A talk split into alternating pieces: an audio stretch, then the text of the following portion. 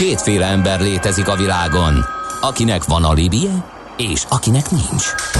Az elsőnek ajánlott minket hallgatni, a másodiknak kötelező. Te melyik vagy? Millás reggeli, a 90.9 Jazzy Rádió gazdasági mapetsója. Ez nem animi, ez tény. A Millás reggeli fő támogatója a Schiller Flotta KFT. Schiller Flotta and Rent a Car. A mobilitási megoldások szakértője a Schiller Autó tagja. Autók szeretettel. Jó reggelt mindenkinek, ez továbbra is a Millás reggel itt a 90.9 Jazzy Rádióban Miálovics Andrással. És Kántor Endrével jó reggelt kívánok én, és 0 30 20 10 9 0 9 SMS, WhatsApp és Viber számunk is ez. Budapest legfrissebb közlekedési hírei, itt a 90.9 jazz Hát kérem szépen jó híreket is mondjunk, azt írja a hallgató, hogy már járható a gyorsforgalmi. Hála Istennek, hogy így van. Egyébként a Szentendrei úton kifelé van most meg egy mű, mondtam, hogy a műszaki hibás járművek reggele van, volt több helyen is műszaki hibás jármű, a Szilágyi Erzsébet fasorban a Ferihegyi gyorsforgalmi, most éppen a Szentendrei úton kifelé, a felüljáró után Kasszás dűlőnél okoz útszűkületet egy műszaki hibás jármű. Ez nem az, aminek látszik. Millás reggeli. Azonban aminek látszik az, hogy mivel számol a Gloster csoport 2025-ig robbanásszerű növekedéssel. Itt van velünk a Gloster renyerti igazgatósági elnöke, Szekeres Viktor. Jó reggelt, szervusz! Jó reggelt, sziasztok! Nemrég tettétek közé a 2025-ig szóló stratégiátokat, egészen ambiciózus számok vannak benne, de én nem tudom, én nagyon meglepődtem, hadd ragadjak ki egy ilyet, plusz 150 IT szakembert szeretnétek felvenni. Ez hogy fog sikerülni, Viktor? Mert hogy szakember hiány van. Azt szokták mondani, hogy nagy fába vágtuk a fejszét, de nincs is annál jobb érzés, mint amikor a nagy fát mégiscsak fel, sikerül felhasogatni kisebb részekre, és gyakorlatilag most itt ez történik velünk is. Nem kisebb célt tűztünk ki magunk elé, mint hogy négy év alatt megnégyszerezzük a mostani operációnkat. Ez azt jelenti, hogy megnégyszerezzük az árbevételünket, az ebidánkat, a létszámunkat nem teljes egészében, de ott is egy jelentős növekedéssel tervezünk egyébként eddig az időszakig. De visszatérve a kérdésedre, mi egyébként azt látjuk, hogy a Budapest és környékének a munkaerőpiaca, hogyha nagyon profánul akarok mondani, ez így nagyjából elesett tehát hogy itt aki már jó képességű, az már nagyjából dolgozik valahol, ezért az elkövetkezendő időszakban mi elsősorban vidéki megyeszékhelyekben gondolkodunk, ott szeretnénk informatikai szolgáltató központokat nyitni, szeretnénk az ott működő egyetemekkel stratégiai szövetségre lépni, és, és arra a logikára tesszük mindezt, hogy tudjuk azt, hogy, hogy a magyar munkaerő az, az jellemzően ugye nem mobil, tehát olyan nagyon ritkán hallunk, hogy Kaposváról elköltöztem Nyíregyházára egy jó munkahely miatt, úgyhogy nem a fejlesztőket hozzuk ide, hanem a munkát visszük nekik oda. Uh-huh. Oké, okay, um, nézzük azt, hogy mi az, amivel gazdálkodtok, tehát uh, mik a sarokszámok, amik vannak. Uh, ugye több mint ezer elégedett ügyfélről számoltatok be, 4 milliárd uh, forintos árbevételről, és uh, elég komoly tőkebevonásról is. Igen, az elmúlt, még nem az elmúlt év, még igazából még a tárgyév, vagy a tárgyévben vagyunk, tehát azért ugye azért a 2021-es év e tekintetben elég jól sikerült, és főleg, hogyha 2020-as évet is ide számolom, akkor egyébként 1 milliárd 700 millió friss tőkét vontunk be. Úgyhogy ha az a kérdés, hogy a tavalyi tőzsdére menetelünket azt sikerként értékeljük-e, akkor válasz az egyértelmű igen. De ha megnézzük azokat a számokat, amiket a 2021-es év végére tervezünk, azért most már vagyunk abban a helyzetben, egy 4 milliárd forint körüli árbevétellel kalkulálunk, ehhez egyébként egy 707, 720 millió forintos ebitát várunk, egyébként ez egy 18 százalékos EBITDA marginnak felel meg, ami egyébként a szektorban elég jónak számít de talán a, a legizgalmasabb ugye ezek közül a számok közül az, hogy immáron az exportbevételünk is lesz a számok között, ugye eddig a Loster nem exportált, de ugye most az októberi Minero akvizíció közep, na még egyszer, az októberi Minero akvizíció következtében most már, a be, most már a bevételünknek a 24 százaléka az exportból fog származni, és a fél éves jelentéskor beharangozott 64 százalékos megújuló árbevétel arányt is minden előrejelzés szerint fogjuk tudni tartani az évvégi számok tekintetében is. Úgyhogy azt, amit szeptemberben mondtam, hogy hogy soha ilyen nyugodt nem vagyok az évvégi számok tekintetében, azt még, még most is tartom, mert az előrejelzések alapvetően nagyon biztatóak. Uh-huh. Honnan fog jönni a lóvé? Mert oké, okay, hogy négyszer annyi jön, de honnan? Igen, ugye amikor tartottunk egy ilyen menedzsment elvonulást, akkor körülbelül ugyanezt kérdezték a srácok, ugye mindig az informatikában kettőt kérdésre kell tudni választ adni. Ez a honnan lesz rá pénzünk, és honnan lesznek rá embereink. Tehát szerintem ez a fő kérdés nagyjából, amivel most minden, minden hozzánk hasonló cég küzdik. A, a hogyan lesz rá emberünk, szerintem azt az előbb tisztáztuk, hogy beszéljünk Igen. arról hogy kicsit, hogyan lesz rá pénz. Alapvetően mi azt látjuk, hogy, hogy a társaságnak a tőkeellátottsága, hogy az, elmúlt években nagyon sokat javult, illetve a jövő évtől most már kalkulálunk a korábban megvásárolt leányvállalatoknak az osztalékbevételével is.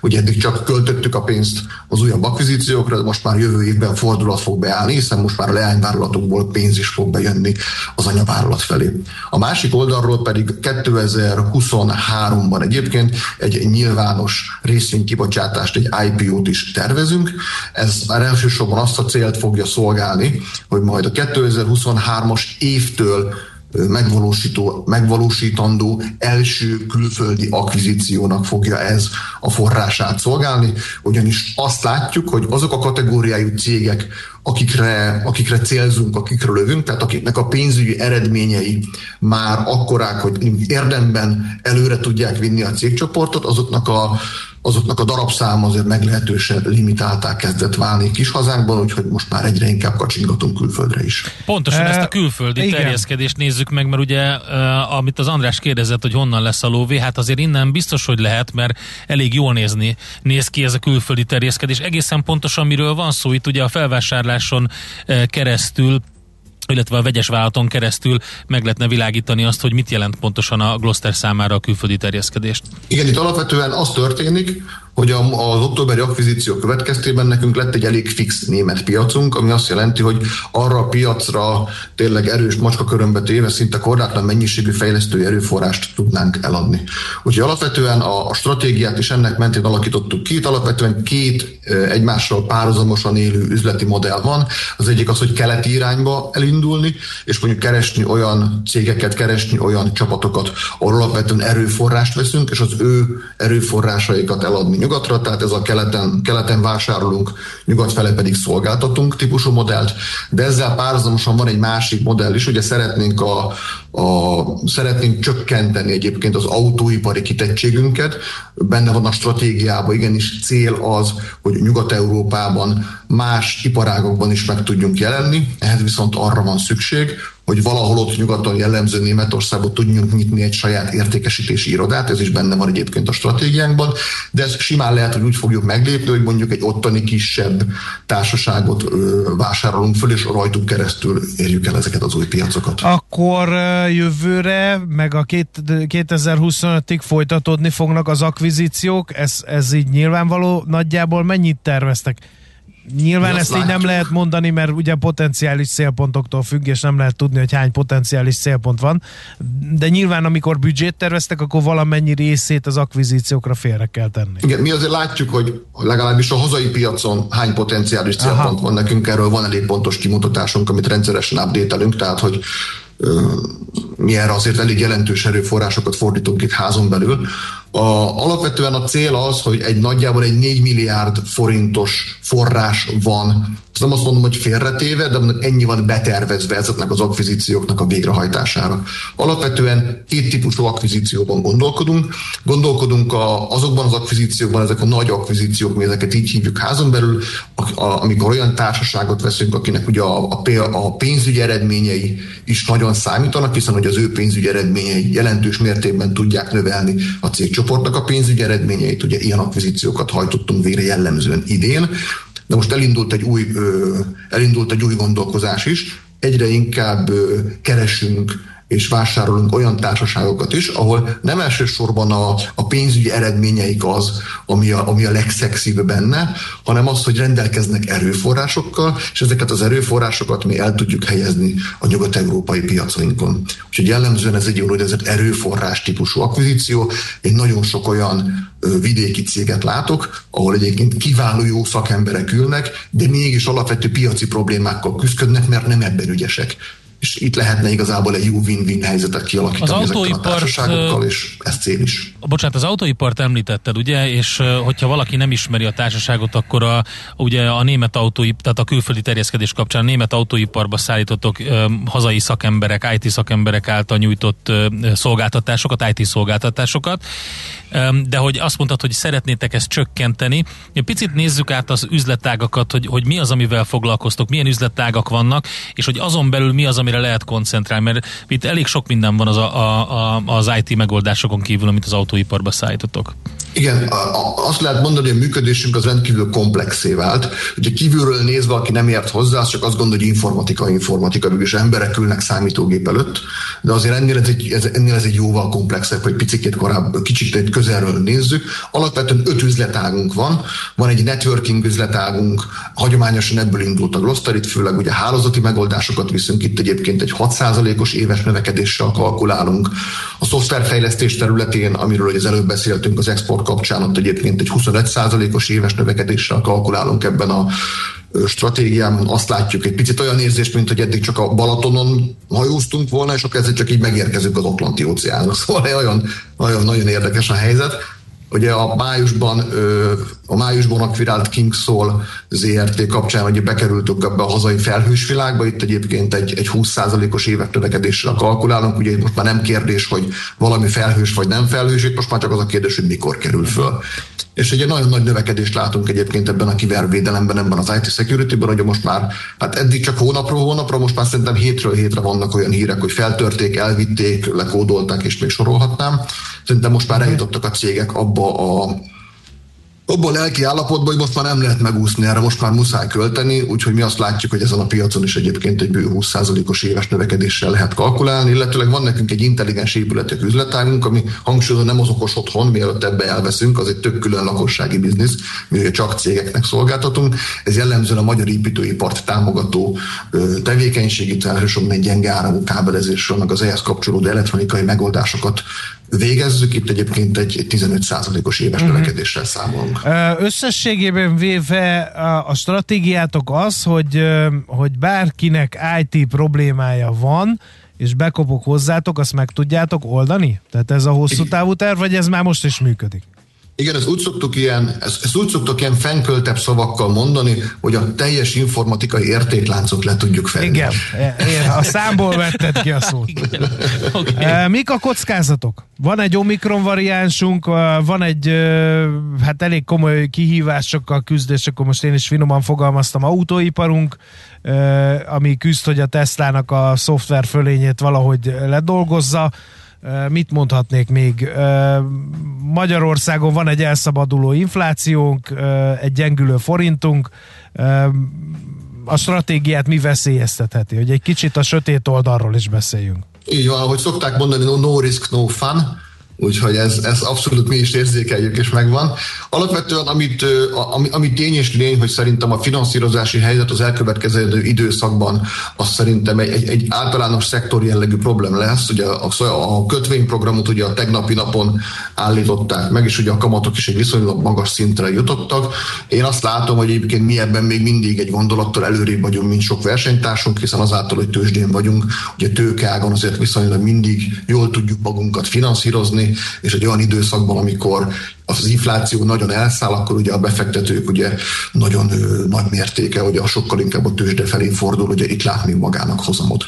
Az autóipari kitettség kapcsán ugye mindig van az a, ugye mindig van az a mondás, hogy ha egy szektortól függesz, akkor ugye a szektorral együtt nevetsz és együtt sírsz vele. Mi azt látjuk, hogy az autóiparban oké, okay, hogy most egy átalakulás van és hogy chip van, de azt látjuk, hogy a, hogy a gépjárműveknek a, a szoftver hányada, tehát az abba beépítendő szoftvereknek a mennyisége azért roham mértékeben növekszik. Azt látjuk, hogy egy elektromos autóban nagyjából háromszor annyi szoftver kell egyébként, mint egy nem elektromos autóban.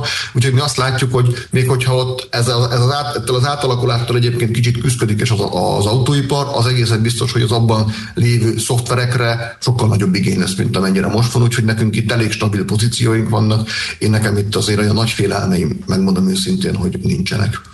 Az akvizíciós képesség kapcsán ugye ez a, itt ez a execution risk, ugye ezt, ezt szokták mondani az elemzők, meg ugye a bankárok, hogy mennyire vagyunk benne biztosak, hogy ezeket ténylegesen meg tudjuk valósítani. Hát erre ezt tudom mondani, hogy mondjuk az elmúlt kettő évben egyébként hat sikeres akvizíciót bonyolítottunk le, úgyhogy mindegyikkel tisztességesen, minden, minden eladót tisztességesen kifizettünk, elszámoltunk ezekkel az akvizíciókkal, és egyébként mindegyik nyomon követhető a honlapunkon.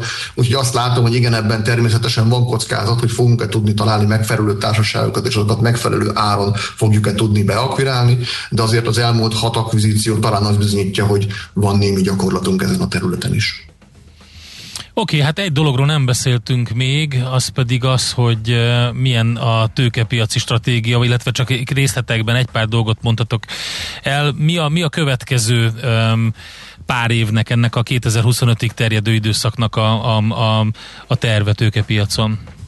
Itt nekünk nagyon határozott elképzeléseink vannak egyébként tőkepiaci értelemben, hogy én az a típusú tulajdonos vagyok, aki ugye hisz ebben a tőkepiacban. Tehát én azt látom, hogy ennek igenis van egy ilyen, ennek van, is, van igenis egy ilyen felemelő hatása. Tehát, hogy szerintem igenis megkülönböztet az, hogyha tőzsdén vagy, mint hogyha nem vagy tőzsdén.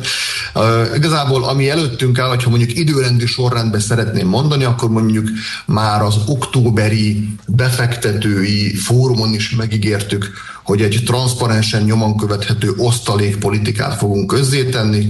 Az a tervünk egyébként, hogy ezt rövidesen meg is fogjuk tenni. Ebben nem azt fogjuk leírni, hogy mennyi lesz az osztalék, előre szeretném lehűteni mindenkinek a kedélyeit, nem erről van szó, hanem csak az osztalékfizetésnek a paramétereit fogjuk közzétenni, hogy mégis milyen körülmények mentén, mégis melyek azok a baseline-ok, amivel lehet kalkulálni ezzel kapcsolatban. Utána, ami, utána a következő lépés az az, hogy szeretnénk a társaságot a standard kategóriába fölvinni, ugye jelenleg az X-stand kategóriába lehet kereskedni a társaságnak Igen. a papírjaival, ami azt jelenti, hogy a standard az egy nagyobb piac, azt már jellemzően hogy a külföldről is tudják trédelni, hogy az x azért az, ez a veszély jellemzően azért nem fenyeget. Ezzel kapcsolatban azért még van egy-két administratív teendő előttünk, és ezekre fogunk ráfordulni egyébként a jövő évnek az elején. Hogy ez pontosan mikor sikerül, hogy 22 vagy 23 elején, azt még nem látjuk pontosan. És akkor 23-ba tervezzük azt a bizonyos IPO-t, nagyjából a mostani tudásunk szerint közel 3 milliárd forint értékben szeretnénk egy részvénykibocsátást szervezni. Ez egy ilyen nagy, klasszikus lakossági, lakossági. kell gondolni, Aha ahol mindenki a kedvenc broker cégénél le fogja tudni jegyezni a, nem tudom, az ő kockázati szintjének megfelelő mennyiségű Gloster részvényt. Azt látjuk, hogy azért az elmúlt időszakban volt IPO a hazai piacon, ugye elég nagy sikerrel zárult, és nagyon remélem, hogy majd 23-ban is olyan lesz a szentiment, hogy ezt ott meg fogjuk tudni mi is csinálni. Hát akkor sok sikert ehhez, és hogyha nem beszélünk, akkor addig nagyon kellemes ünnepeket kívánunk nektek. Én is nagyon szépen köszönöm, boldog ünnepeket kívánok nektek Köszönjük. és a is. Szia! Szekeres Viktorral beszélgettünk a Gloster NRT igazgatósági elnökével, tulajdonosával, átnéztük azt, hogy 2025-ig milyen stratégiával, milyen növekedéssel számol a Gloster csoport, hol látják azokat a területeket, ahol növekedni lehet, és hogy pontosan mi az, amit el szeretnének érni. Műsorunkban termék megjelenítést hallhattak. Mindenre van egy idézetünk. Ez megspórolja az eredeti gondolatokat de nem mind arany, ami fényli. Lehet kedvező körülmények közt gyémánt is. Friedensreich Hundertwasser született 1928-ban ezen a napon, tehát december 15-én. Természetesen nem ezen a néven, de hát Hundertwassert mindenki így ismeri. Azt mondta egyszer, annyi sok vonal van, millió és millió, de halálos csak egy van köztük. A vonalzóval húzott. Mondta ezt egy építész. Igen, de azt, ha megnézed az építészetét, akkor azt kerülte is elég erőteljesen. Hát ez bármelyik kortárs e, kőműves utána csinálja Magyarországon. igen, igen, igen. igen. Úgyhogy e, a magyar építőiparban dolgozó... annyi lesz a különbség, mint egy Jackson Pollock, meg egy igen. Beatrix asszony festmény e, A magyar, a magyar építőiparban dolgozó kőművesekre ne tessék haragudni, hogy egyetlen egy derékszög nincs a házban, meg durva elfalazások, és a többi, és a többi. Egyszerűen arról van szó, hogy a kortárs magyar építőipar Hundertwasser legnagyobb fanja és követője. Aranyköpés hangzott el a millás reggeliben. Ne feledd, tanulni ezüst, megjegyezni arany. Egy jó ötlet, már fél siker. Az innováció, kreativitás hajtja a GDP-t, növeli a versenyképességet, munkahelyeket teremt. Kigondolni nehéz, eltulajdonítani azonban könnyű. A nemzeti tudásbázist és a kulturális vagyont hatékonyan kell védeni. A szellemi tulajdon kincset ér. Gondolkodom, tehát vagyon. A rovat támogatója az idén 125 éves Szellemi Tulajdon Nemzeti Hivatala. Foglalkozunk azzal egy kicsit, hogy a KKV-knek mennyi ismeretei vannak a szellemi tulajdonról. Haszonics András, a Danubia IP Innovációs Tanácsadó Kft. innovációs tanácsadója van itt velünk a vonalban. Jó reggelt kívánunk! Szép jó reggelt kívánok önöknek is, és a eh, kedves hallgatóknak. Beszéltünk már arról, hogy vajon eh, mennyire tudják a, például a startupperek, hogy eh, milyen szellemi tulajdonnal kapcsolatos ismeretek vannak. A KKV-król még nem ö, ejtettünk szót. Mit ö, lehet megállapítani a magyar kis és közepes vállalkozásokról? Mennyire ismerik ezt a területet? Igen, hát alapvetően ugye a e, startupperek és a KKV-k is némileg hasonló cipőben járnak, és ugye a startupperek bele csöppennek adott esetben egy olyan komplex, újszerű megközelítést igénylő helyzetbe, amivel aztán valamit kezdeni is kellene, és ugye a startupperek is egy elég komplex, tehát úgy üzletileg, mint műszakilag, gazdaságilag, jogilag kipárnázott környezetbe hottyannak bele, amit azért hirtelen nehéz átlátni. Most ugyanezt a hatást vagy helyzetet látjuk a KKV-k terén is. Ugye a KKV-knál az a különbség, hogy ők tulajdonképpen bele nőnek folyamatosan egy bizonyos üzletmenetbe, ami viszont abszolút nem mindig veszi figyelembe az üzleti értékteremtésnek az egyik nagyon-nagyon fontos vonulatát a, a kreatív alkotásoknak, a szellemi tulajdonnak a, a, a, a létét, nem vesz nagyon róla tudomást, illetőleg ennek a hasznosítását nem helyezik fókuszba, ami óriási probléma. Nem tudom, hogy megemlíthetek-e. Hogy persze. Sőt, elvárás. Ó, nagyszerű, hát akkor ennek igyekszek is megfelelni most rögtön. Van ugyanis egy nagyszerű elemző cég, aki a tárgyi és immateriális eszközök arányának alakulását vizsgálta. Itt rögtön ugye két fogalom bejött, hogy tárgyi eszköz és immateriális eszköz. A tárgyi eszközzel még többnyire tisztában vagyunk.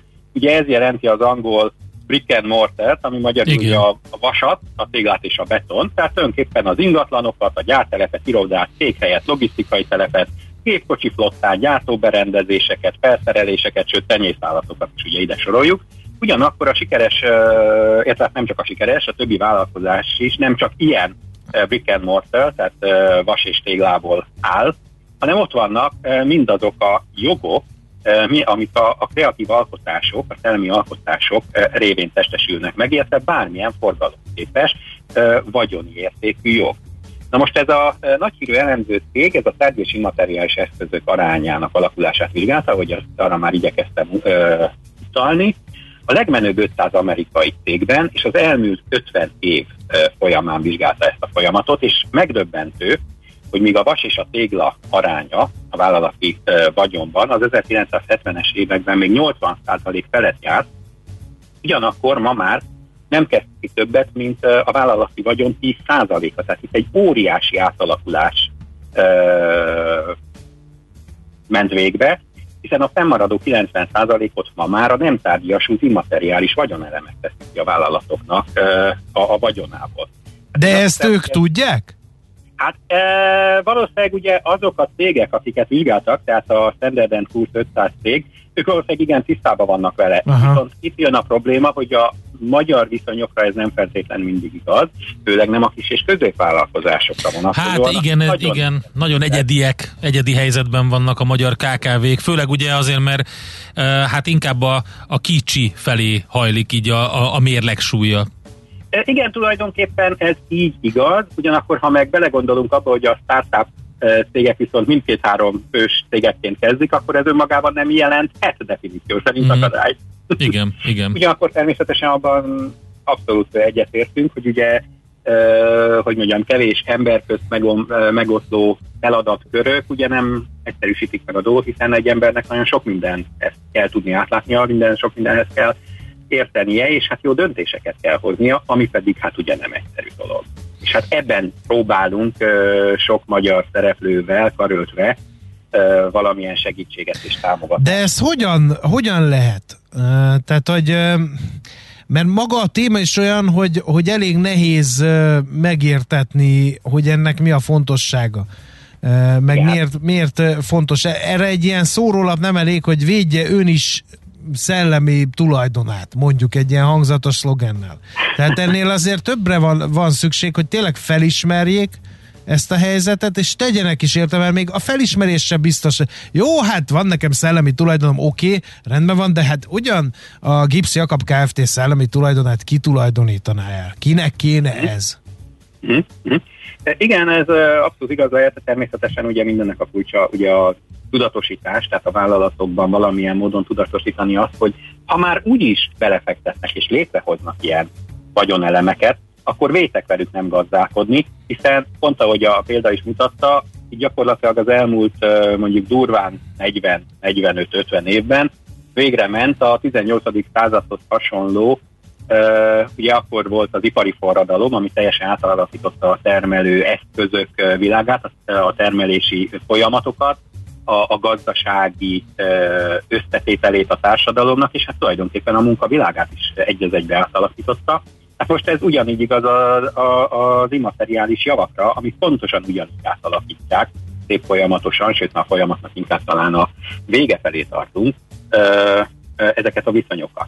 Úgyhogy nem áll szerintem még időbe alkalmazkodni, hiszen aki lemarad, az nem feltétlenül jár jól. Uh-huh. Ahogy ugye el is hangzott uh, uh, ugye az előző uh, szlogen, hogy tanulni jó, megjegyezni fél siker, na és ezt ugye alkalmazni, na az is az arany. És hát tulajdonképpen ugye itt jön be a képbe az, ugye a tudatformálás, és ha már a tudatot megformáltuk, a vállalatok rájöttek arra, hogy igen, vannak ilyen vagyontérő adott esetben eszközeik, amik nem hasznosítanak kellőképpen, akkor viszont őket megtámogatni olyan nagyon hasznos, praktikus megközelítésű ö, eszköztárakkal, amikkel hát tulajdonképpen mint egy gyermek, aki ugye biciklire ül, hát az se elsőre elkezd tekerni és ö, nyeri meg a különféle biciklis versenyeket, hanem hát először ugye tamárkerékkel indul neki, aztán utána, ha már nagyon fölbátorodott vagy ő vagy a szüleje, akkor ugye előkerül a spájzból a partvisnyél, és hát utána egyszer csak elengedi ö, a apuka vagy anyuka, mert hát valószínűleg nem fog tudni olyan gyorsan futni, mint ahogy a gyertőte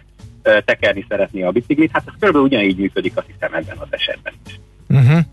Um a, igazából a hasonlat egy kicsit ott sentít, hogy, hogy rá kell bírni a gyereket arra, hogy akarjon biciklizni. nem? Igen, mondjuk az nem árt, hogyha a gyerek mondjuk már követeli uh, torkaszakadtából azt a biciklit, de én azt hiszem, hogy ezzel azért talán már akkora nagy probléma uh, bizonyos helyeken nincs. Ugyanis, Na, ezt örömmel halljuk. Uh, uh, uh, ugyanis ezzel kapcsolatban uh, idéznék is valahol, egy pillanat, csak mert én is ugye azért készültem természetesen. Minden évben készül egy úgynevezett Európai Innovation Scoreboard, amit azt hiszem magyarul úgy fordítanak, hogy Európai Innovációs tábla, eredménytábla. Uh-huh. És abban különféle mutatók mentén mérik az európai, meg plusz még durván tíz országnak, mint Izrael, Izland, Törökország, Szerbia, tehát mondjuk akik ugye a közelünkben vannak, az innovációs képességét. Na most ebben a tekintetben az összesített innovációs index tekintetében mi a 38 országból ugye 28. helyen állunk, hát sajnos a negyedik kategóriában, négyből negyedik kategóriában vagyunk a fel, feltörekvő országok között.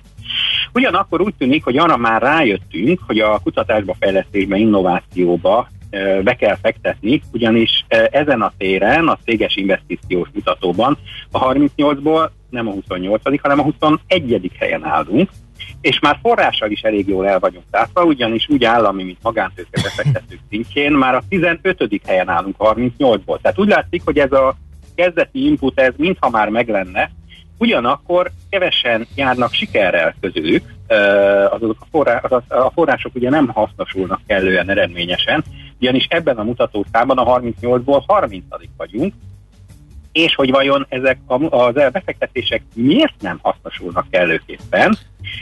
Erre igyekszik talán rámutatni a szellemi tulajdon, mint eszköz mutatóban elért helyünk, ami szintén 30. hely a 38-ból. Tehát úgy néz ki, hogy már áldozunk, fektetünk bele, szeretnénk ilyen uh, innovatívak lenni, mint, uh, mint mondjuk a versenytársak, erre, erre pénzt is áldozunk, viszont mégse jövünk feltétlenül mindig jól ki belőle. Miért? Azért, mert ugye az, megtettük a kezdeti befektetéseket, az mondjuk alapvetően a belépő, utána ezzel jól is kell tudni sáfárkodni, és ehhez szeretnénk segítséget nyújtani. Pont azzal a uh, tudásbázisunk első uh, példányával, egy uh, könyvvel, ami tulajdonképpen használható a vállalkozások számára, hogy amennyiben ők technológiai intenzív uh, cégként gondolnak magukra, szeretnének például webshopot nyitni, stb., akkor hogyan kell ehhez hozzáállni, milyen jogi környezet van, amihez alkalmazkodni kell, és hogyan tudnak ennek megfelelni, hogyan tudnak felkészülni ahhoz a döntéshozáshoz, ahhoz a stratégiaépítéshez és a stratégia megvalósításához, ami az eredményes szellemi tulajdonuk kezelésével, uh-huh. És ez hogy fog eljutni az érintettekhez? Legyen ez az utolsó kérdés. Ez a jogi alapismeretek, technológia alapú vállalkozásoknak, ugye? Igen, igen, ez tehát, mint elmondtam, ez egy első kézikönyv jellegű feldolgozása azoknak az alapvető ismereteknek, amik nélkül ezek a cégek nem létezhetnek. És hát azt is tudjuk természetesen, hogy hát arra nincs idő, hogy mindent az ember kitanuljon, ezért hát nem árt, hogyha az ember körbe stócolják olyan megfelelő ismeretekkel, praktikus megfontolásból, esettanulmányokból, példákból tanulva, amit gyakorlatilag az ember, ha megakad vagy éppen tudja, hogy egy ilyen feladatra készül, előkap, fölüti a megfelelő helyen, elolvas mondjuk 5-6 oldalt, és onnantól kezdve azért mégis nagyobb magabiztossággal, és a probléma megoldására felvértezetten tud kimenni, akár a csatamezőre, akár a tárgyalópartner elé ülni, akár pedig a jogászával leülni, hogy mégis akkor mit is szeretne egyáltalán elérni, hiszen ha azt se tudjuk, hogy mit szeretnénk, hát akkor azért elég nehéz dolga van adott esetben még a cégjogásznak is kitalálni, hogy a mi kegyünkben járjon. Tehát ugye ez az első lépés, amit úgymond felajánlunk. Ez a könyv ez 2022 elejétől válik elérhetővé, úgy digitális forgalmazásban, elektronikusan, mint pedig papír alapon meg lehet rendelni. Ezt a Danubia cégcsoport honlapján keresztül is el lehet érni majd.